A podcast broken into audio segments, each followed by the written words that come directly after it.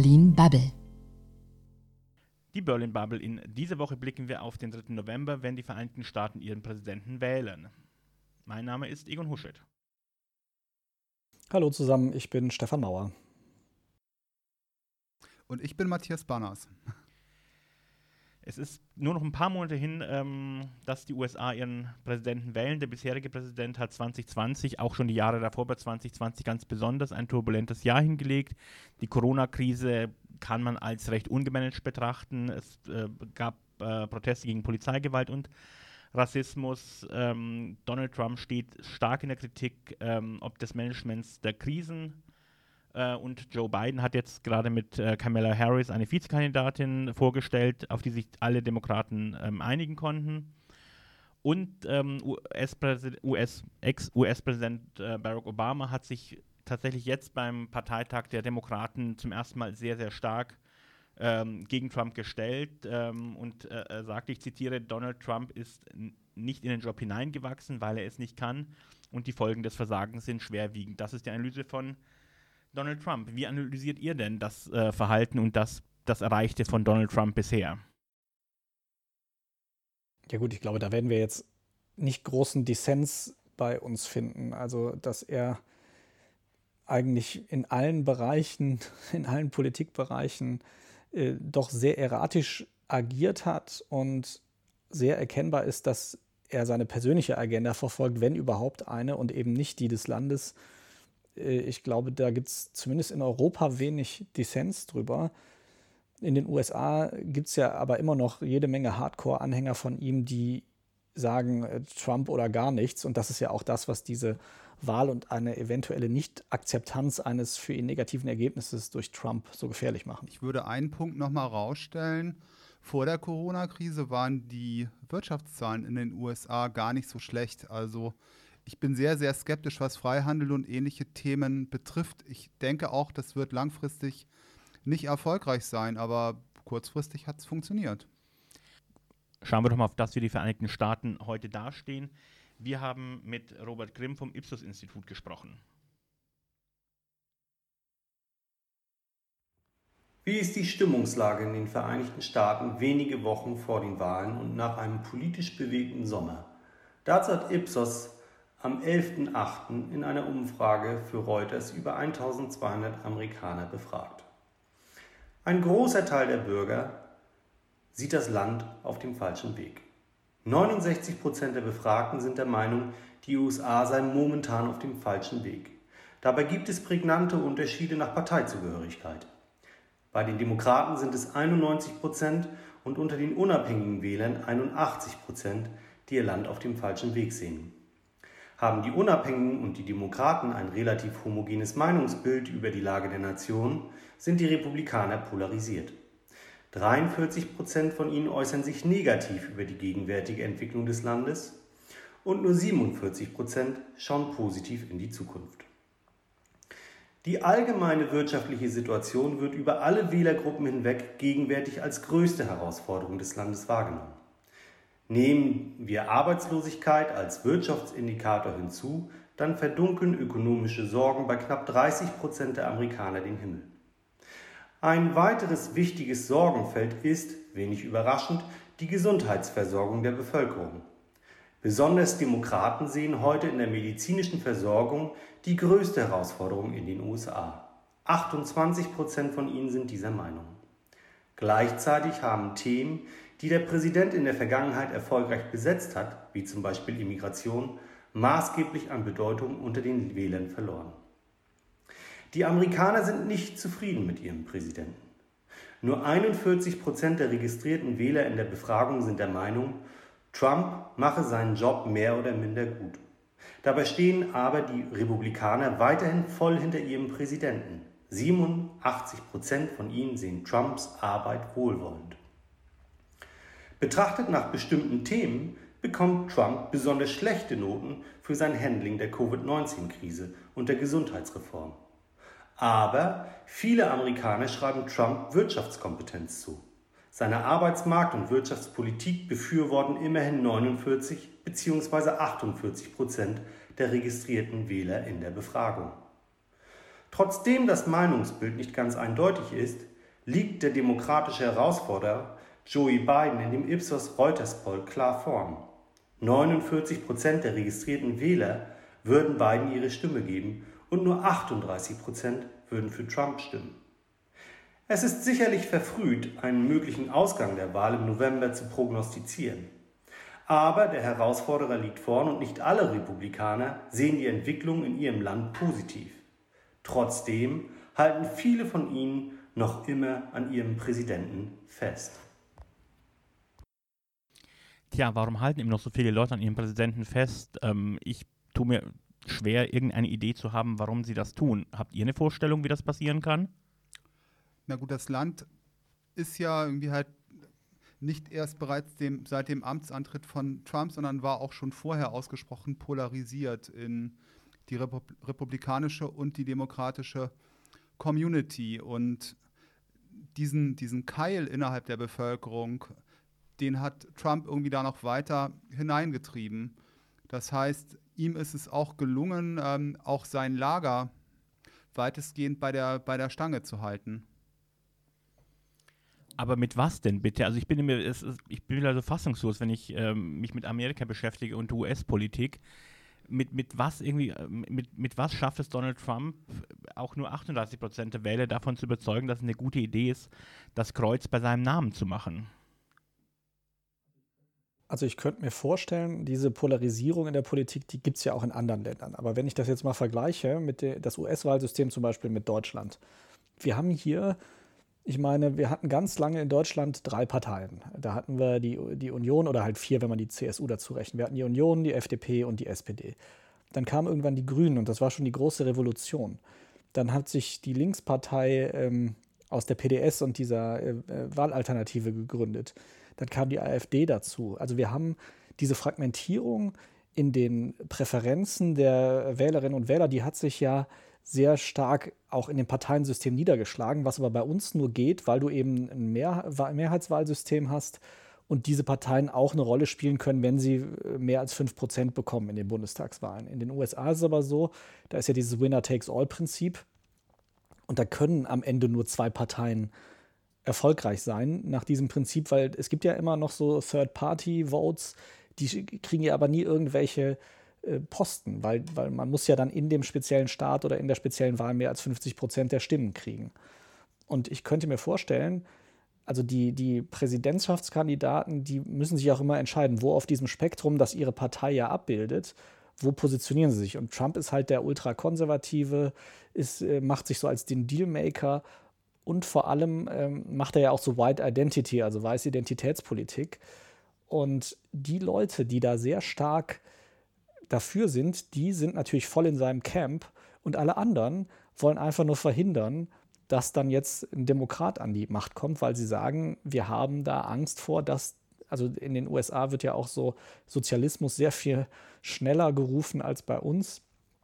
Also viele haben ja schon äh, eine allgemeine Krankenversicherung für alle Menschen als Sozialismus verschrien.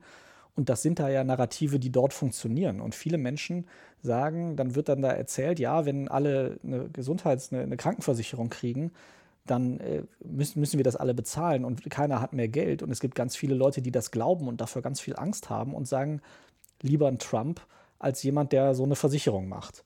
Und da gibt es halt ganz viele Faktoren oder ganz viele Politikbereiche, in denen das so ist, wo die dann halt sagen, also seine Hardcore-Anhänger bleiben eh bei ihm und der Rest glaubt halt, dass das so schlimm ist aus ihrer Sicht, was die Demokraten vorhaben, dass sie sagen, Trump ist trotz allem Quatsch, den er macht, das kleinere Übel. Stefan, ich würde zu deinen zwei Punkten, also Wirtschaft, das haben wir auch bei den, bei den Zahlen von Ipsos gesehen.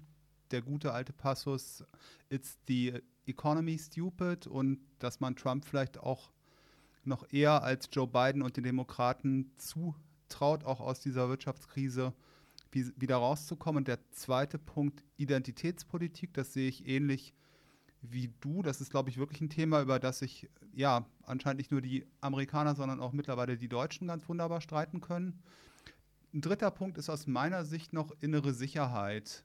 Da hat man ja gesehen, dass, dass er auch einiges dran gesetzt hat, um auch für passende Bilder bei den, ähm, bei den Protesten und Plünderungen zu sorgen und äh, da auch die Schuld den, den den verantwortlichen demokratischen Bürgermeistern oder Gouverneuren in die Schuhe zu schieben. Das könnte aus meiner Sicht auch noch ganz gut verfangen, weil die Bilder waren schon recht eindeutig.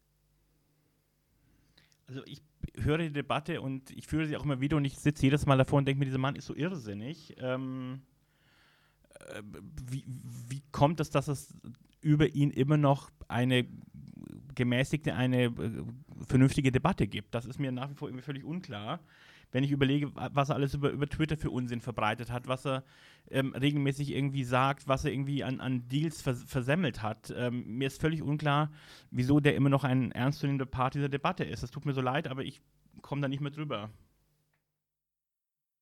Ja, es ist auch schwer zu verstehen von außen.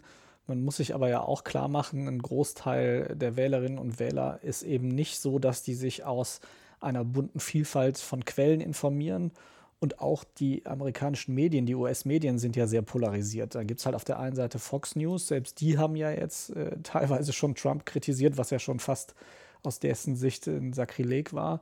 Und dann gibt es halt auf der anderen Seite äh, ja verschiedene Sender wie CNN oder so, die dann eben eher Trump-kritisch sind. Und die, das ist ja auch, wenn man sich diese Debatten dort anhört, die Leute werfen sich ja gegenseitig vor, sich falsch zu informieren das ist ja auch keine Diskussionsgrundlage mehr. Also die, äh, man wird ja wirklich, also man desinformiert sich sozusagen gezielt und wirft dann der jeweils anderen Seite vor, noch desinformierter zu Aber sein. Aber ich will mal ganz kurz noch, Dieser ganze, noch einen Punkt einbringen. Wir haben ja. eine Debatte geführt über Größe seiner Finger. Wir haben eine ernsthafte, also eine von ihm äh, mit, äh, mitgesteuerte Debatte geführt über die Anzahl der Menschen, die bei seiner Inauguration dabei waren. Wir haben über so viel Irrsinn einfach debattiert, wo man einfach sagt, bitte guck dir das Foto an und dann lass uns doch die Debatte beenden. Und die Debatte wurde nicht beendet, sondern es wird permanent weiter behauptet, bei seiner Inauguration wären mehr Leute da gewesen ähm, als bei der von, von Barack Obama. Es wurde über die Größe seiner Hände diskutiert. Das ist alles so grotesk lächerlich. Es tut mir so leid. Ich, und jetzt das letzte. Ähm, was ich noch habe, ist, äh, Trump hat in der Vergangenheit angedeutet, dass er möglicherweise eine Wahlniederlage nicht akzeptieren würde. Auch das ist so ein Punkt, wo ich mir denke, ich meine, was brauchen wir denn noch, um uns ernsthaft über die Gesundheit dieses Mannes ähm, Gedanken machen zu müssen? Absolut. Und ich meine, mit, dem, mit der Wahlniederlage, da sprichst du ja auch was an, was ja gerade hochaktuell ist, weil er ja seinen, äh, also einen Verbündeten sozusagen zum Postmaster General, also zum Postchef gemacht hat und der also systematisch, wie ja eigentlich alle Beobachter sagen, die Post in den USA demontiert. Er hat live on television, on the air gesagt, dass er weiß, dass wenn er bestimmte Gelder nicht freigibt, dass dann die Briefwahl nicht universell funktionieren wird und dass er das trotzdem vielleicht nicht macht.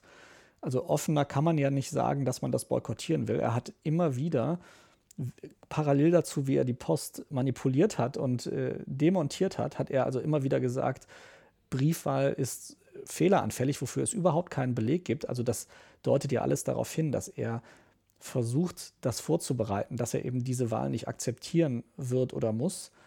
Und das wird jetzt am Ende nicht dazu führen, glaube ich, dass da wirklich die Institutionen sich hinter ihn stellen und sagen, naja, wenn der Präsident nicht gehen will, dann geht er halt nicht. Also bevor das US-Militär da quasi einen Putsch macht. Also davon sind wir, glaube ich, zum Glück noch sehr weit entfernt. Aber er heizt natürlich dadurch diese Debatte an und es besteht eine sehr große Angst davor, dass er wirklich damit ja, äh, auch bewaffnete Anhänger von sich auf den Plan ruft und eine Art Bürgerkrieg provoziert. Und das sollte man zumindest nicht komplett abtun als Augenwischerei. Da hast du schon völlig recht. Und es ist auch völlig unglaublich, dass wir so weit sind in der mächtigsten Demokratie der Welt, dass wir über solche Dinge ernsthaft reden ja, gut, müssen. Das ist natürlich eine Zuspitzung des Themas. Aber grundsätzlich, wie gesagt, die Wahlmechanismen und den Wahlzugang zu beeinflussen und ähm, dafür Sorge zu tragen, dass die Wähler des politischen Gegners ähm, einen schlechteren Zugang haben zur Wahl oder sich nicht registrieren. Äh,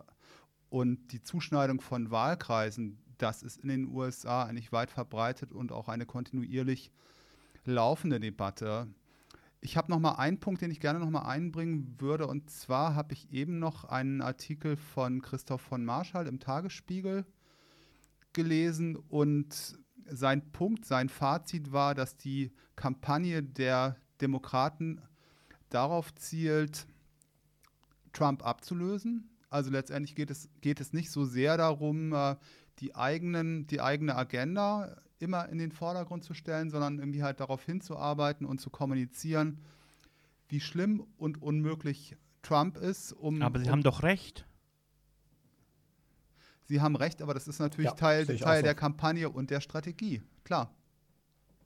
Ja, aber das. Ja, also ich meine, was die Demokraten. Ja, ja aber sorry. das ist doch so, so naheliegend, ähm, darauf einzugehen, dass dieser Mann irrsinnig ist, weil es ist so offensichtlich. Deswegen halte ich das jetzt nicht für einen besonders geschickten Coup dieser Kampagne, zu sagen, irgendwie, Donald Trump hat sie nicht mal alle beisammen.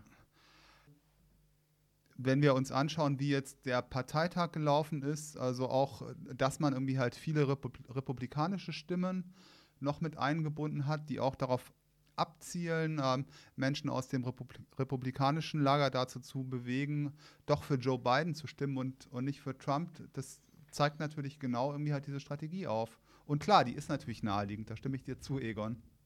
Äh, also ich würde auch, ja, ich würde auch, wenn ich die Kampagne dort beraten würde als Kommunikationsberater, ich würde natürlich sagen, stürzt euch auf die Schwächen eures Gegners. Er wird ja auch nichts anderes machen. Also er wird ja, Trump wird ja nichts anderes machen, als die, die, herauszustellen, wie alt Joe Biden ist. Er ist selber gar nicht so viel jünger, aber er nennt ihn ja schon seit Monaten immer Sleepy Biden und sah, wo er quasi so eine anfangende Demenz irgendwie mittransportieren will.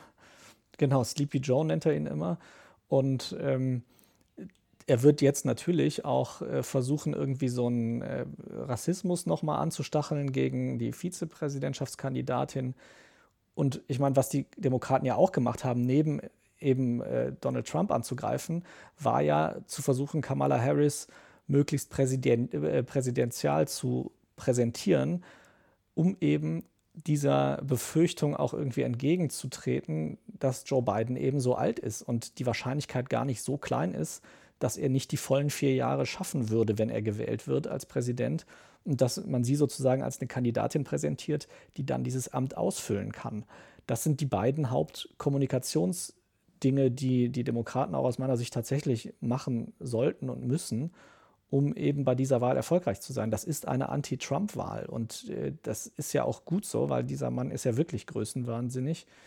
Und äh, das sollte auch der Fokus sein. Ich meine, es gibt da auch deswegen, gibt es ja relativ viele Republikaner oder ehemals republikanische Wähler, die sagen, dieses Mal wähle ich demokratisch, einfach nur nicht für die Demokraten, sondern gegen Trump. Naja, gut, Stefan, ich muss dir da widersprechen. Ich, und auch dir, Egon, ich halte ihn nicht für größenwahnsinnig. Er ist einfach ein guter Entertainer, der durch äh, die Unterhaltungsindustrie gestählt ist. Und wenn ich mir dann. Aber er hat doch das Geschäft gewechselt, er ist eben nicht mehr im Entertainment-Business, er ist im Politik-Business, wo die Bevölkerung zu Recht von ihm erwarten kann, dass er Probleme löst. Ähm, und deswegen halte ich es für fahrlässig, ähm, dass er überhaupt ins Amt gekommen ist und sich dort so verhält. Und noch fahrlässiger wäre, wenn man das Ganze äh, weiterlaufen lassen würde.